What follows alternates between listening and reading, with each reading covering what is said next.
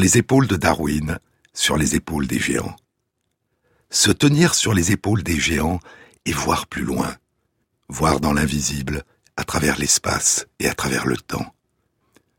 Pouvoir s'évader du présent et plonger notre regard dans le passé. Remonter le temps à contre-courant, tenter de découvrir des éclats de monde disparus, des vestiges des temps qui nous précèdent et qui nous ont donné naissance, ce qui subsiste encore d'un passé révolu, malgré l'écoulement des âges. Comme un appel de ce qui n'est plus vers ce qui a été. Un île était une fois dont il ne reste que des pierres.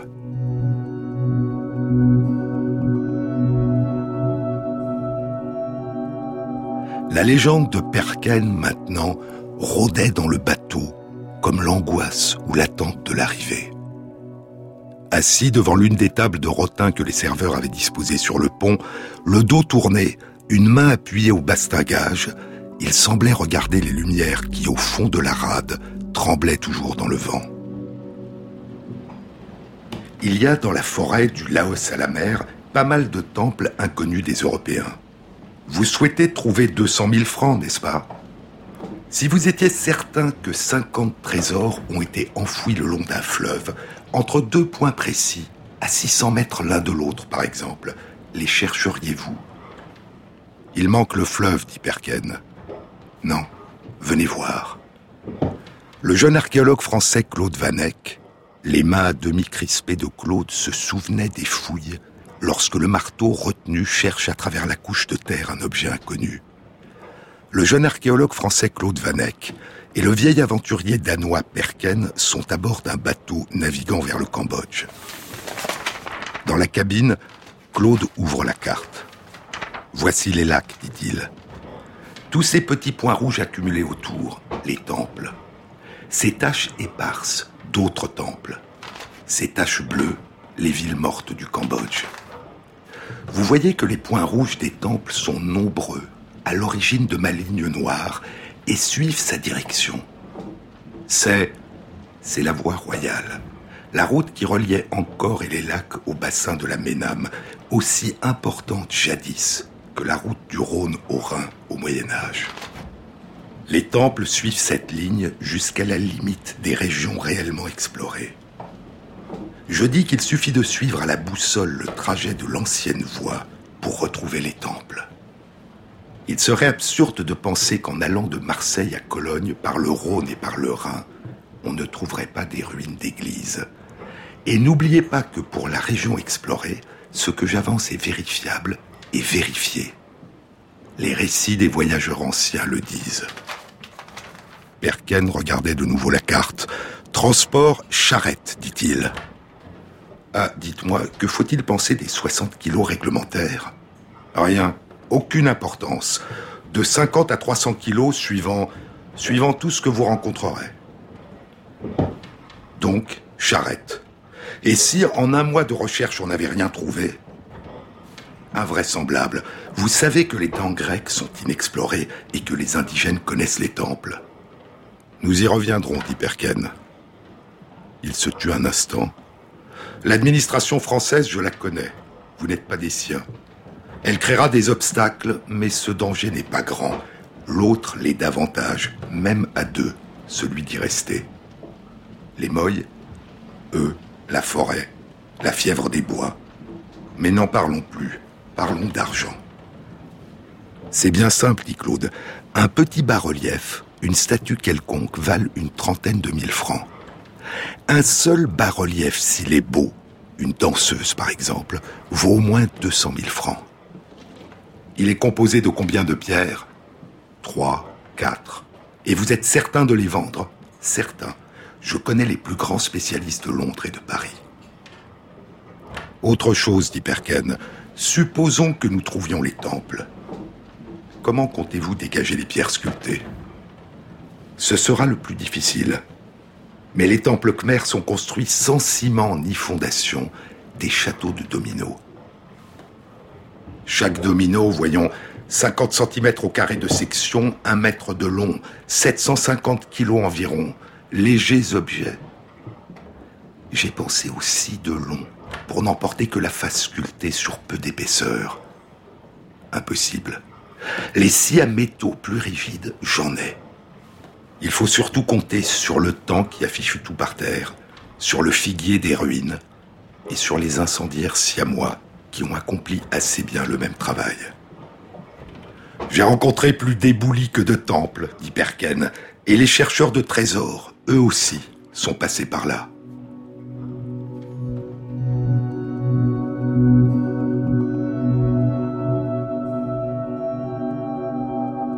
C'est La Voix royale, le roman d'André Malraux publié en 1930 et distingué par le premier prix interallié qui vient d'être créé.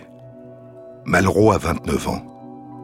La Voix royale est un livre fiévreux et tragique qui finit dans le désastre et la mort. Mais la plupart des lecteurs savent au moment de sa publication que le livre est en partie autobiographique. Et la partie la plus autobiographique, c'est la quête la chasse au trésor dans la forêt au Cambodge. Claude regardait avec passion ce prologue de la forêt qui l'attendait. Au-delà des feuilles, dans chaque trouée, il tentait d'apercevoir les tours d'Angkor Wat sur le profil des arbres tordus par les vents du lac. En vain. Plus tard, depuis quatre jours, la forêt. Un contact le fit sursauter. Perken venait de lui toucher le bras, indiquant de sa cigarette très rouge dans cet air si sombre une masse perdue dans les arbres, et d'où ça et là sortaient des roseaux. Une fois de plus, Claude n'avait rien su distinguer à travers les arbres.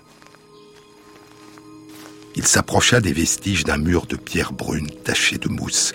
Quelques petites boules de rosée qui n'étaient pas encore évaporées brillaient.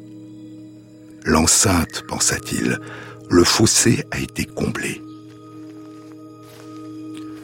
Le sentier se perdait sous leurs pieds.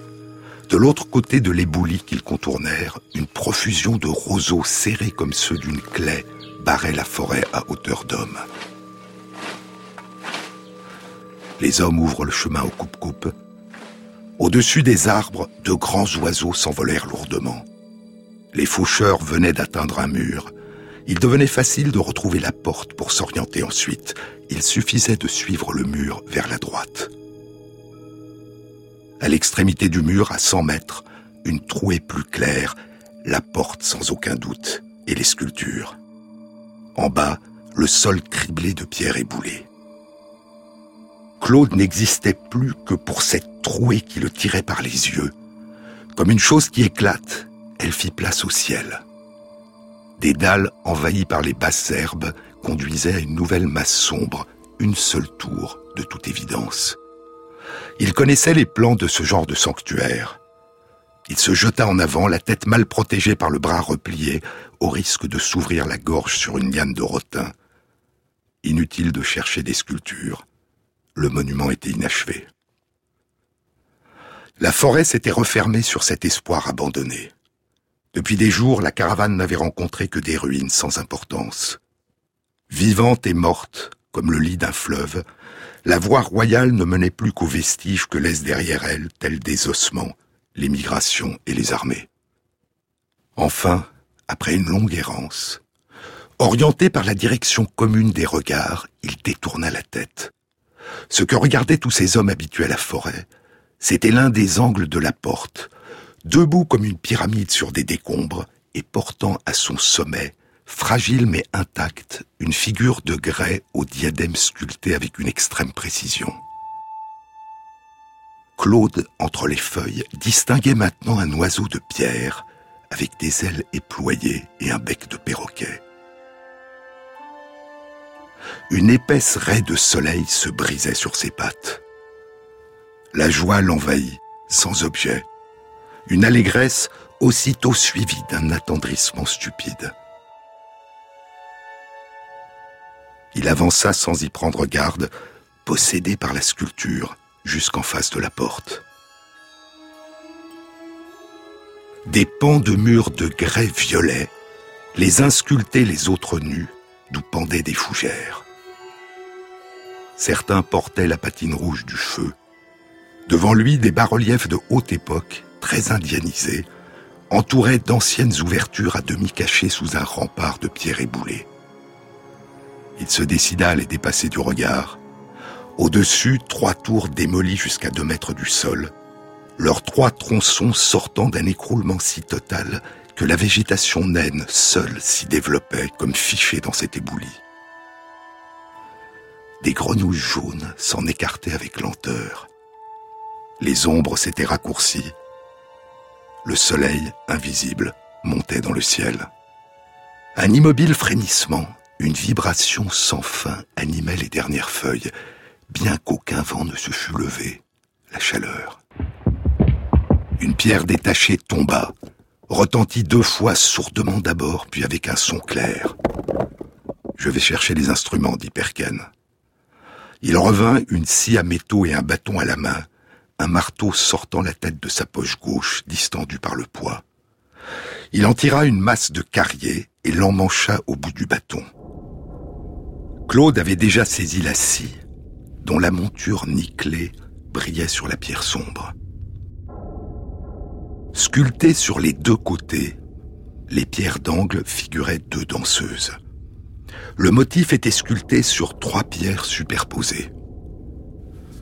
Combien ça vaut-il, à votre avis demanda Perken. Les deux danseuses Oui. Difficile à savoir. En tout cas, plus de 500 000 francs. Déjà Claude faisait dégager le sol afin que la pierre ne se brisât pas en en rencontrant une autre. Pendant que les hommes maniaient les blocs, il la regardait. Sur l'une des têtes, dont les lèvres souriaient comme le font d'ordinaire celles des statues khmères, une mousse très fine s'étendait, d'un gris bleu semblable au duvet des pêches d'Europe. Puis, après d'immenses efforts, utilisant marteau, ciseaux et masse et l'aide des porteurs, il possédait maintenant les têtes et les pieds des danseuses. Les corps restaient seuls, sur la seconde pierre dégagée qui sortait du mur comme un créneau horizontal. Perken prit la masse et recommença de frapper la pierre supérieure. Plus tard, Claude imagina les trois pierres superposées. Deux danseuses parmi les plus pures qu'il connut. Des apsaras ou des dévatas, les gardiennes des temples. Il fallait maintenant les charger sur les charrettes.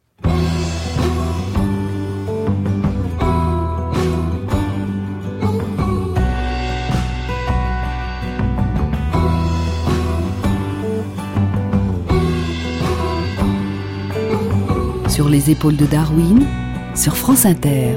Je garde de la neige dans un coin de mon âme. Je garde de la neige quelque part dans mes pensées. Je garde de la neige quand l'hiver nous aura oubliés, j'aurai quelques flocons à ramasser. Je garde de la neige pour les prochains qui n'auront plus rien à se mettre sous les gants. Je garde de la neige en souvenir des longues glissées. Des enfants revenant les fêtes se geler.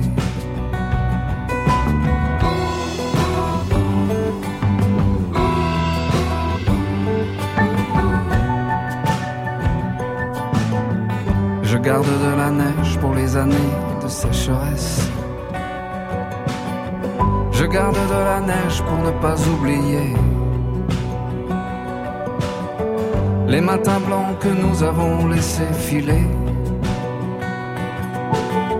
Je garde de la neige mes lèvres gercées.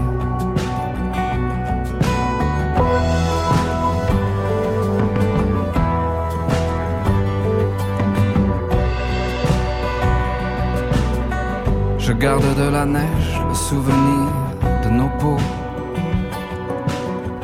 tendus par les vents qui traversaient Je garde de la neige pour la bulle qui balait le plateau. Pour ne pas oublier le courage des chiens de traîneau.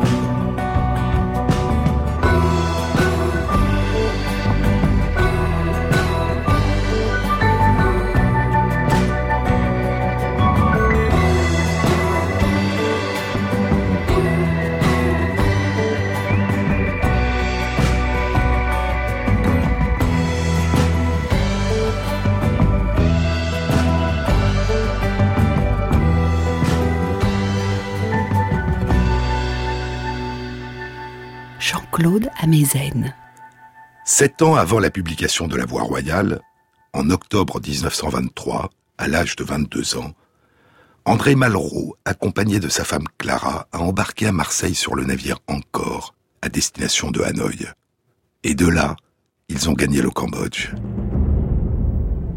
Il a obtenu du ministre des colonies un ordre de mission qui l'autorise à étudier spécialement au Cambodge et dans les territoires voisins les anciens monuments de l'architecture khmer. Mais le but de leur voyage est autre. André Malraux a décidé de dérober au temple de Bandera Israël, qui vient d'être découvert, des sculptures et des bas-reliefs khmer et de les revendre à de riches collectionneurs. Deux ans plus tôt, André et Clara s'étaient mariés. Et soudain, Clara perd sa fortune qu'André avait placée à la bourse dans des actions d'une société minière mexicaine. À la vérité, nous sortions d'un rêve, écrira beaucoup plus tard Clara Malraux dans Nos 20 ans, le deuxième volume de ses mémoires intitulé Le bruit de nos pas. À la vérité, nous sortions d'un rêve. Deux ans d'irréalité merveilleuse, de réalité merveilleuse aussi, nous avaient donné ce que la vie n'accorde à l'accoutumée qu'en un temps beaucoup plus long. Nous avions lu, nous avions voyagé, nous avions vu et comparé, nous avions connu peu d'êtres humains, mais nous nous étions découverts l'un l'autre. Devant notre désastre économique, je fus solidaire totalement. Reste qu'il convenait de prendre une décision. Je lui posai quelques questions, sur quoi il me dit simplement ⁇ Vous ne croyez tout de même pas que je vais travailler ?⁇ Voilà qui était clair. Mais alors, dis-je. Alors, dit-il, alors, connaissez-vous le chemin que suivaient de Flandre jusqu'en Espagne les pèlerins de Compostelle? Non. Cela n'a pas d'importance, dit-il. Ce chemin était jalonné de cathédrales qui, pour la plupart, sont parvenues jusqu'à nous relativement intactes. Mais il existait sûrement, en plus de ces grands sanctuaires, de petites chapelles dont beaucoup ont disparu. Ah, fis-je, je n'avais jamais réfléchi à la question. Eh bien, du Siam au Cambodge, le long de la voie royale qui va des temps grecs à Angkor, il y avait de grands temples, ceux qui ont été repérés et décrits dans l'inventaire, mais il y en avait sûrement d'autres, des petits, encore inconnus aujourd'hui. Oui, dis-je. Comment aurais-je pu savoir où il voulait en venir? Eh bien, dit-il, nous allons dans quelques petits temples du Cambodge, nous enlevons quelques statues, nous les vendons en Amérique, ce qui nous permettra de vivre ensuite tranquille pendant deux ou trois ans. À l'automne 1923, André et Clara Malraux et leur ami Louis Chevasson sont à Siam Riap, non loin de la ville d'Angkor-Thom. Et à la mi-décembre, ils s'enfoncent dans la forêt tropicale à 20 km au nord-est du site d'Angkor, jusqu'au temple de Bantea Israël, sur le site de l'antique cité d'Ishvarapura un splendide temple de grès rose et de roches rouges, la latérite, qui date d'il y a plus de mille ans. Malraux, Chevasson et les hommes qui les accompagnent découpent à la scie des bas-reliefs et des sculptures. Mais, au moment d'embarquer leur butin dans le bateau à Phnom Penh, ils sont arrêtés par les autorités coloniales françaises pour trafic d'œuvres archéologiques. Pour pouvoir alerter leurs amis en France, Clara Malraux simule une tentative de suicide. Elle passe deux mois à l'hôpital. Sa santé s'altère. Et elle est libérée au motif qu'une femme est tenue de suivre son mari en tout lieu. Elle n'est donc pas responsable et peut enfin partir pour la France. André Malraux est condamné à trois ans de prison et cinq ans d'interdiction de séjour et Louis Chevasson à un an et demi de prison. Deux ans avant son départ pour le Cambodge en 1921, à l'âge de 20 ans, André Malraux a écrit quelques articles et publié l'une en papier, une fable poétique illustrée par des gravures de Fernand Léger.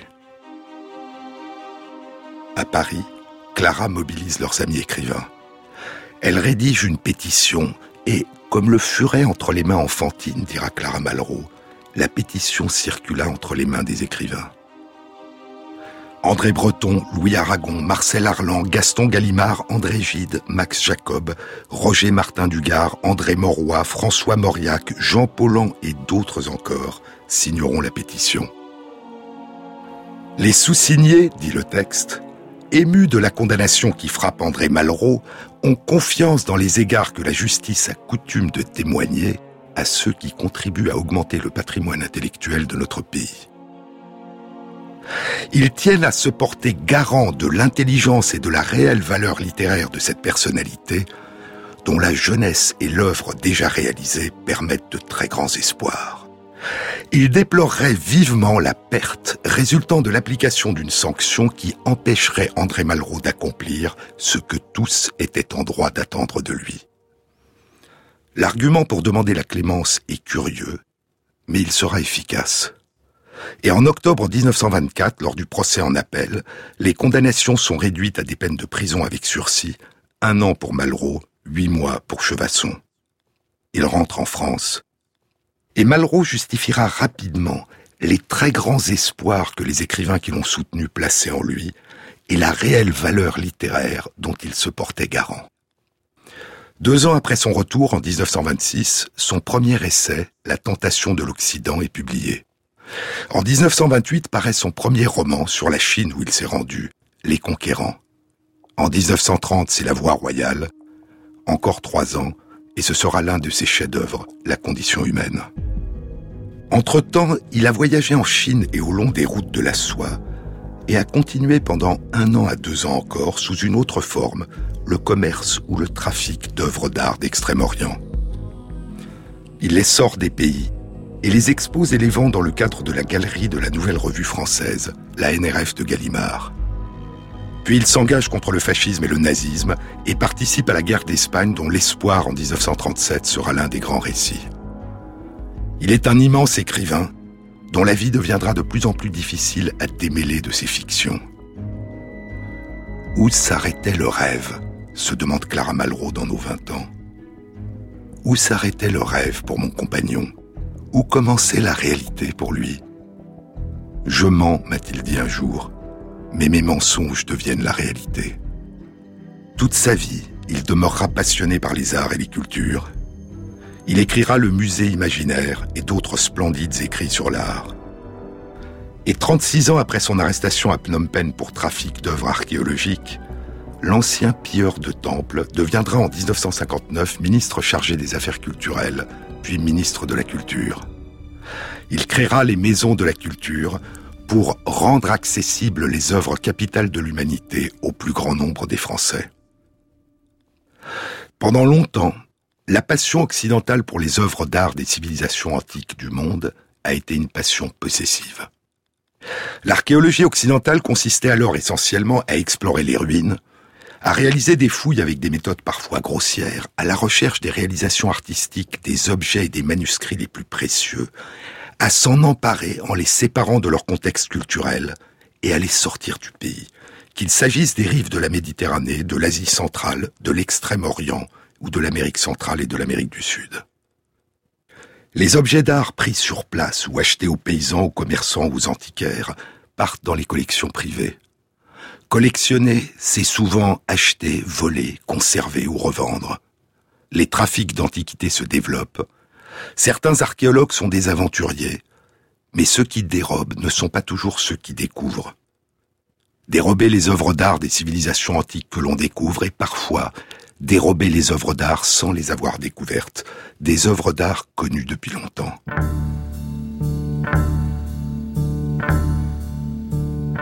En 1799, Thomas Bruce, comte d'Elgin, est nommé ambassadeur de Sa Majesté britannique à Constantinople auprès de la sublime porte Selim III, sultan de Turquie, le sultan de l'Empire ottoman qui à l'époque occupe la Grèce. En 1801, il obtient de la sublime porte un décret royal, un firman.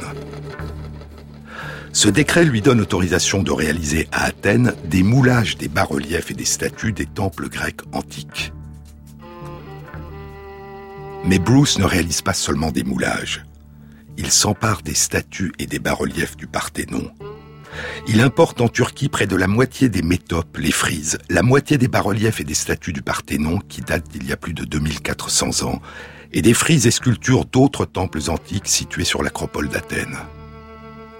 Il les envoie en Écosse pour en décorer sa demeure. Mais plus tard, à court d'argent, il les vendra au British Museum, où ses œuvres sont toujours présentes. Les marbres du Parthénon, qu'on a aussi appelés les marbres d'Elgin. Le grand poète Lord Byron, contemporain de Lord Elgin, écrira un poème sur les larmes que font couler des murs défigurés par des mains britanniques. Une petite partie des frises et des sculptures du Parthénon sont dans d'autres musées du monde, à Paris, au Louvre, à Vienne, au Vatican, à Copenhague, à Munich, à Würzburg, à Palerme. Depuis plus d'un siècle et demi, la Grèce, devenue indépendante, réclame à l'Angleterre le retour des marbres du Parthénon. L'UNESCO a récemment proposé sa médiation, mais il y a trois ans encore, l'Angleterre a refusé.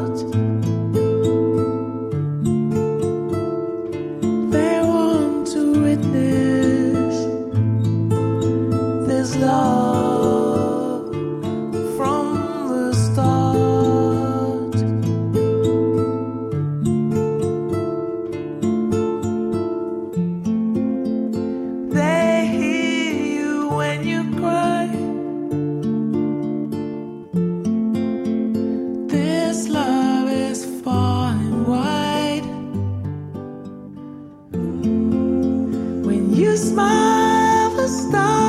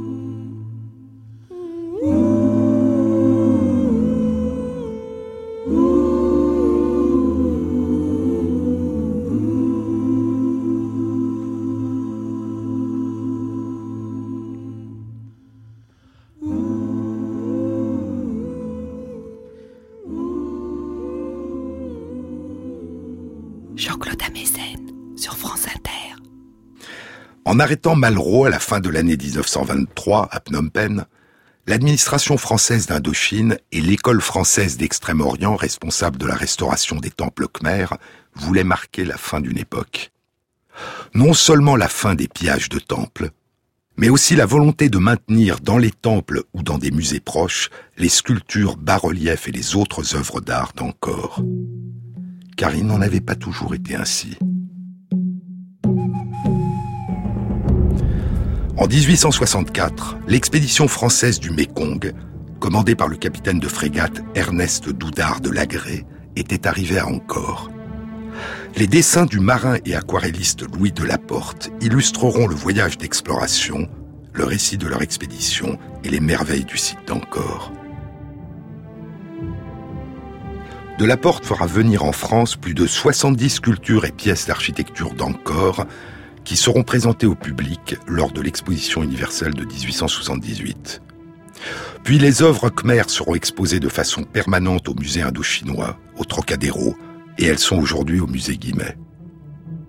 Les premiers touristes arriveront encore à la fin des années 1880 et ils emporteront eux aussi chez eux des statues ou des fragments de statues. Au début du XXe siècle, ces œuvres et ces ruines sont désormais protégées par la puissance coloniale française. Mais il n'en est pas de même ailleurs dans le monde. Au début du XXe siècle, des expéditions se sont lancées sur les routes de la soie et ont récolté au nord-ouest de la Chine une immense moisson d'œuvres d'art et de manuscrits. Une extraordinaire aventure racontée par le journaliste et écrivain britannique Peter Hopkirk, membre de la Royal Society for Asian Affairs, dans son livre Foreign Devils on the Silk Road, The Search for the Lost Treasures of Central Asia. Des diables étrangers sur la route de la soie, la recherche des trésors perdus de l'Asie centrale, traduit en français sous le titre Bouddha et rôdeur sur la route de la soie. C'est dans une région qu'on appelait alors le Turkestan chinois, et qui est aujourd'hui la région autonome ouïghour dans le Xinjiang en Chine, à l'est du désert de Taklamakan. Le désert de Taklamakan. Une immense étendue de sable, dira l'archéologue britannique Orelstein, qu'il a traversé de nombreuses fois et y a fait des fouilles, une immense étendue de sable qui curieusement ressemblait à l'océan, avec ses dunes semblables à des vagues. À mesure que nous avancions, les dunes devenaient de plus en plus hautes et la traversée de plus en plus difficile. Une interminable étendue de dunes, semblable aux vagues géantes d'un océan pétrifié, dira un voyageur du début du XXe siècle. Un océan pétrifié que les vents, les ouragans, les bourranes soudain mettent en mouvement. Un océan de sable que les annales de la dynastie Han, il y a 2000 ans, nommaient Lyosha, les sables qui bougent, portés par le vent. Tout à coup, écrira l'archéologue allemand Albert von Lecoq, tout à coup, le ciel noircit. La tempête éclate avec une effroyable violence et s'abat sur la caravane.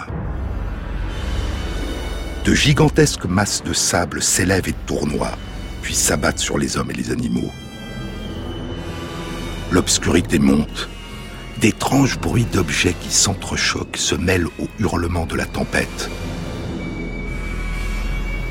L'enfer se déchaîne et l'ouragan fait rage durant plusieurs heures.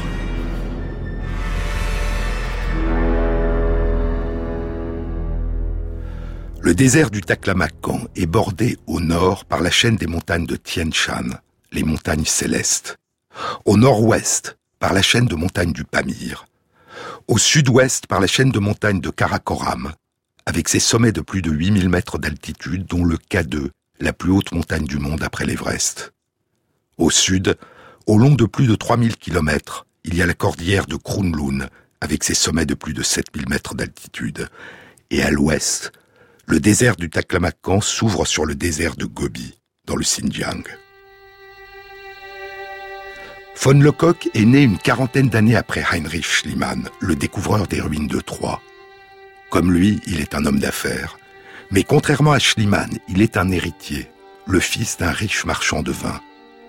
À l'âge de 40 ans, il vend l'affaire familiale et comme Schliemann, il se plonge dans les langues anciennes et devient archéologue. Et 14 ans après la mort de Schliemann en 1904, une expédition menée par Albert von Lecoq part de Berlin pour gagner le Turkestan chinois. Ils atteignent la ville de Turfan, et de là, à 30 km au sud-ouest, ils gagnent les ruines de l'antique cité oasis de Kaochrang, qui avait été l'une des grandes étapes des routes de la soie. Près des ruines de Kaochrang, Lecoq découvre 77 grottes creusées de main d'homme dans la roche. Les 77 grottes de Bézéclic, les 77 grottes aux mille Bouddhas. Les grottes sont emplies de sable, et en déblayant, ils découvrent de merveilleuses fresques de Bouddha. Si nous pouvions nous approprier ces peintures, écrira Lecoq, le succès de l'expédition serait assuré. Il découpe les fresques à la scie, et à force d'un travail long et difficile, nous avons réussi à détacher de la paroi toutes ces peintures. C'est l'un des temples, ajoute Lecoq, dont toutes les peintures, sans exception, ont été rapportées à Berlin. Et les plus grandes peintures, intransportables, seront découpées en plusieurs morceaux en évitant de découper les visages. Dès cette période, un conflit traduira l'existence de deux visions radicalement différentes de l'archéologie. L'une, celle d'Albert von Lecoq, est à son apogée. C'est celle des chasseurs de trésors. L'autre, qui allait à l'avenir prendre de plus en plus d'importance, est celle d'Albert Grunwedel. Grunwedel est un spécialiste de l'Inde et du bouddhisme du musée d'ethnologie de Berlin. Il devait initialement être le chef de l'expédition. Mais malade, il avait été provisoirement remplacé par Lecoq et il rejoindra l'expédition avec retard. Contrairement à Lecoq, Grunwedel ne découpe pas les fresques, n'emporte pas les sculptures, les peintures et les autres œuvres d'art. Ce sont des pratiques qu'il considère comme du vol. Ce qui l'intéresse, c'est d'étudier et de préserver le site dans son ensemble, et de ne rapporter que des plans, des dessins et des moulages des merveilles qu'il découvre. Trois ans après l'arrivée de Lecoq dans les grottes aux mille Bouddhas de Bézéclic, près de l'ancienne cité oasis de Kaohsiung, en 1907, une expédition britannique arrive à 500 km à l'ouest de Bézéclic. C'est la deuxième expédition menée en Asie centrale par le grand archéologue britannique Aurel Stein. Il a entendu parler d'autres grottes aux mille Bouddhas dans lesquelles il y aurait d'anciens manuscrits. Les grottes des mille Bouddhas de Tunhuang, près de l'ancienne cité oasis de Tunhuang dans le désert de Gobi, aux confins du désert du Taklamakan. Un prêtre taoïste, Wang Yuanlu, s'est assigné la tâche de restaurer ces grottes et de les redécorer de peinture. Et Wang a découvert derrière une porte murée, dans la caverne dite de la bibliothèque, une multitude de rouleaux de manuscrits anciens et parce qu'il veut en garder secrète la présence, il a, à son tour, muré la porte. Stein et Wang se lient d'amitié, et Wang lui ouvre la salle. Il y a là un foisonnement de manuscrits en chinois, en sanskrit, en tibétain, en ouïghour, et de splendides peintures de la dynastie Trang sur des bannières en soie. Et dans ce trésor secret, il y a le plus ancien livre imprimé découvert à ce jour, le Sutra du Diamant, un des grands textes du bouddhisme, un livre qui porte la date de son impression qui correspond à l'an 868 de notre ère. Et parce que Wang a besoin d'argent pour restaurer les grottes, il vend ses trésors à Stein. 7000 manuscrits complets et 6000 fragments. 24 caisses pleines de manuscrits, dit Stein, et 5 autres caisses contenant des peintures soigneusement emballées, des broderies, et des objets d'art. Elles arriveront à Londres au British Museum après un voyage de près d'un an et demi. Stein sera anobli par le roi. Et aujourd'hui, à la British Library, la Bibliothèque nationale de Grande-Bretagne à Londres, il y a le Sutra du Diamant et la Bible de Gutenberg, le premier livre imprimé en Europe en 1455, près de 600 ans après l'impression du Sutra du Diamant. Stein ne connaissait pas le chinois et n'avait donc pas pu trier les manuscrits. Il avait acheté ceux qui lui semblaient les plus anciens et dans le meilleur état de conservation, sans pouvoir en apprécier le contenu. Mais peu de temps après le départ d'Orelstein, un Français qui connaît le chinois et plus d'une dizaine de langues va à son tour pénétrer dans la bibliothèque secrète. C'est l'année 1907 Albert von Lecoq, au bout de trois ans, est enfin rentré à Berlin. Stein a découvert les manuscrits et quitté Tunhuang. Et quelques mois après le départ de Stein, sans savoir qu'il l'y a précédé, Paul Pelliot arrive à son tour dans la grotte aux mille Bouddhas.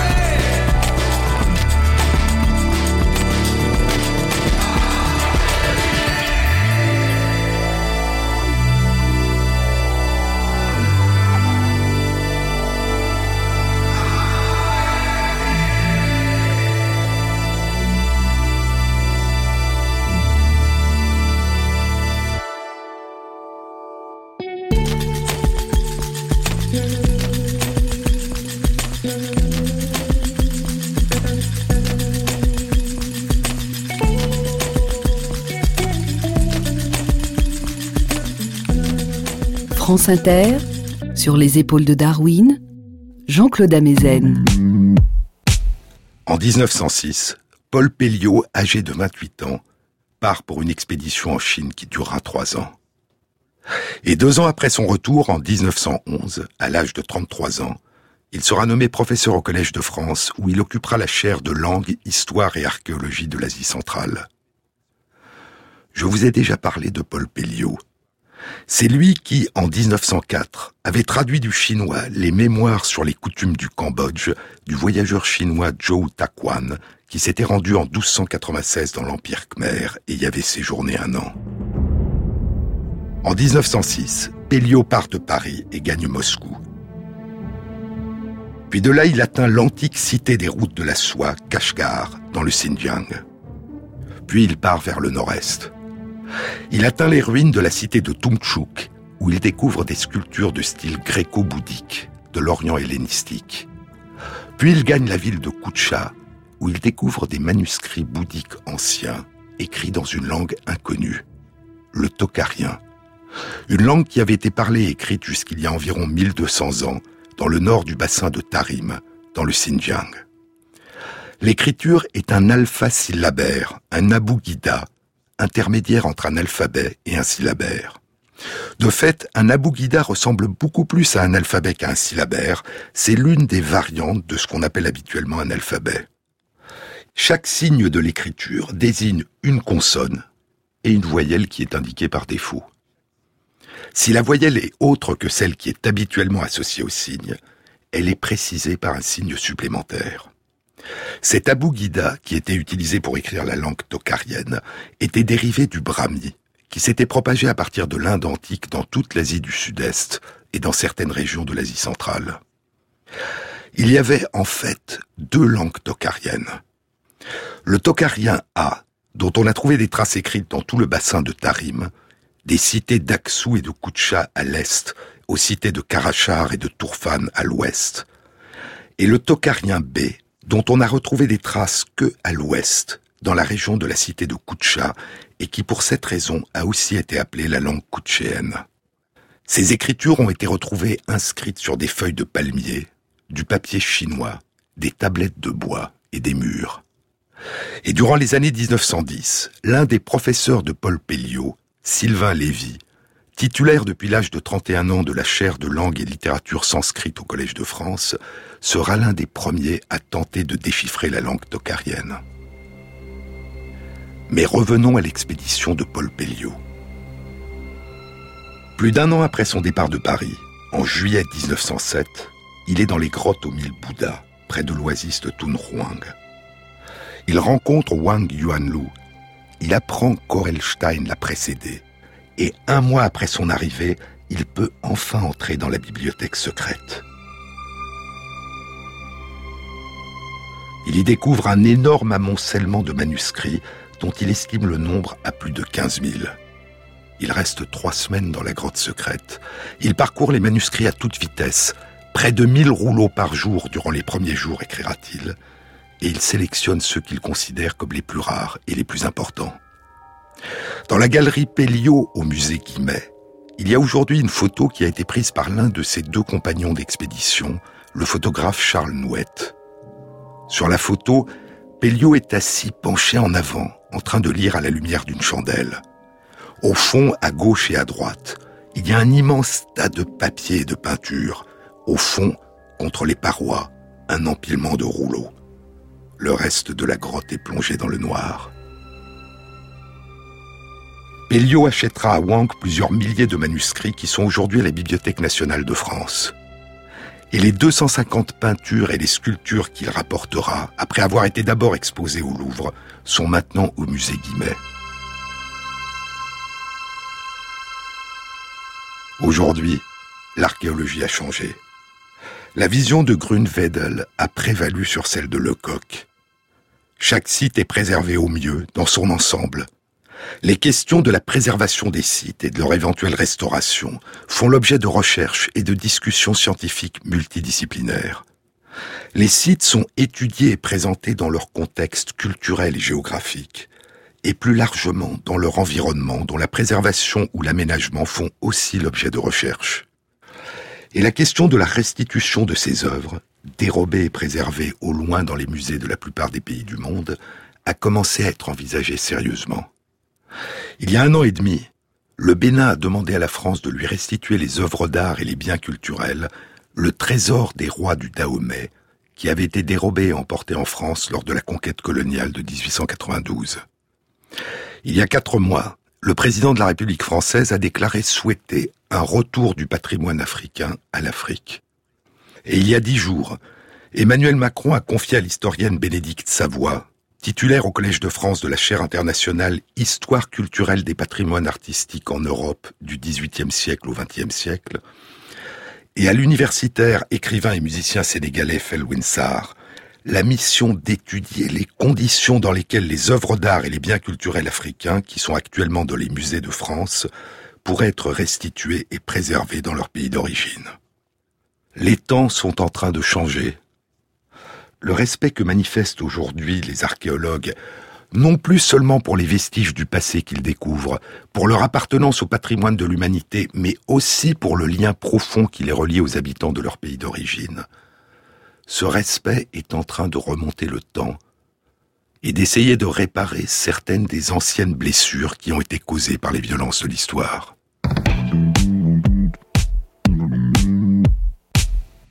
La prochaine rencontre transdisciplinaire du Centre d'études du vivant dans la série Les battements du temps aura lieu à Paris le mardi 3 avril de 19h à 21h.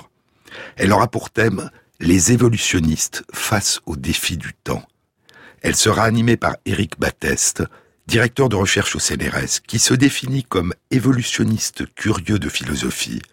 Il est l'auteur de plusieurs essais sur l'évolution, dont Tous entrelacés, des gènes aux superorganismes, les réseaux de l'évolution. Vous trouverez tous les renseignements concernant cet événement sur la page de l'émission sur le site franceinter.fr.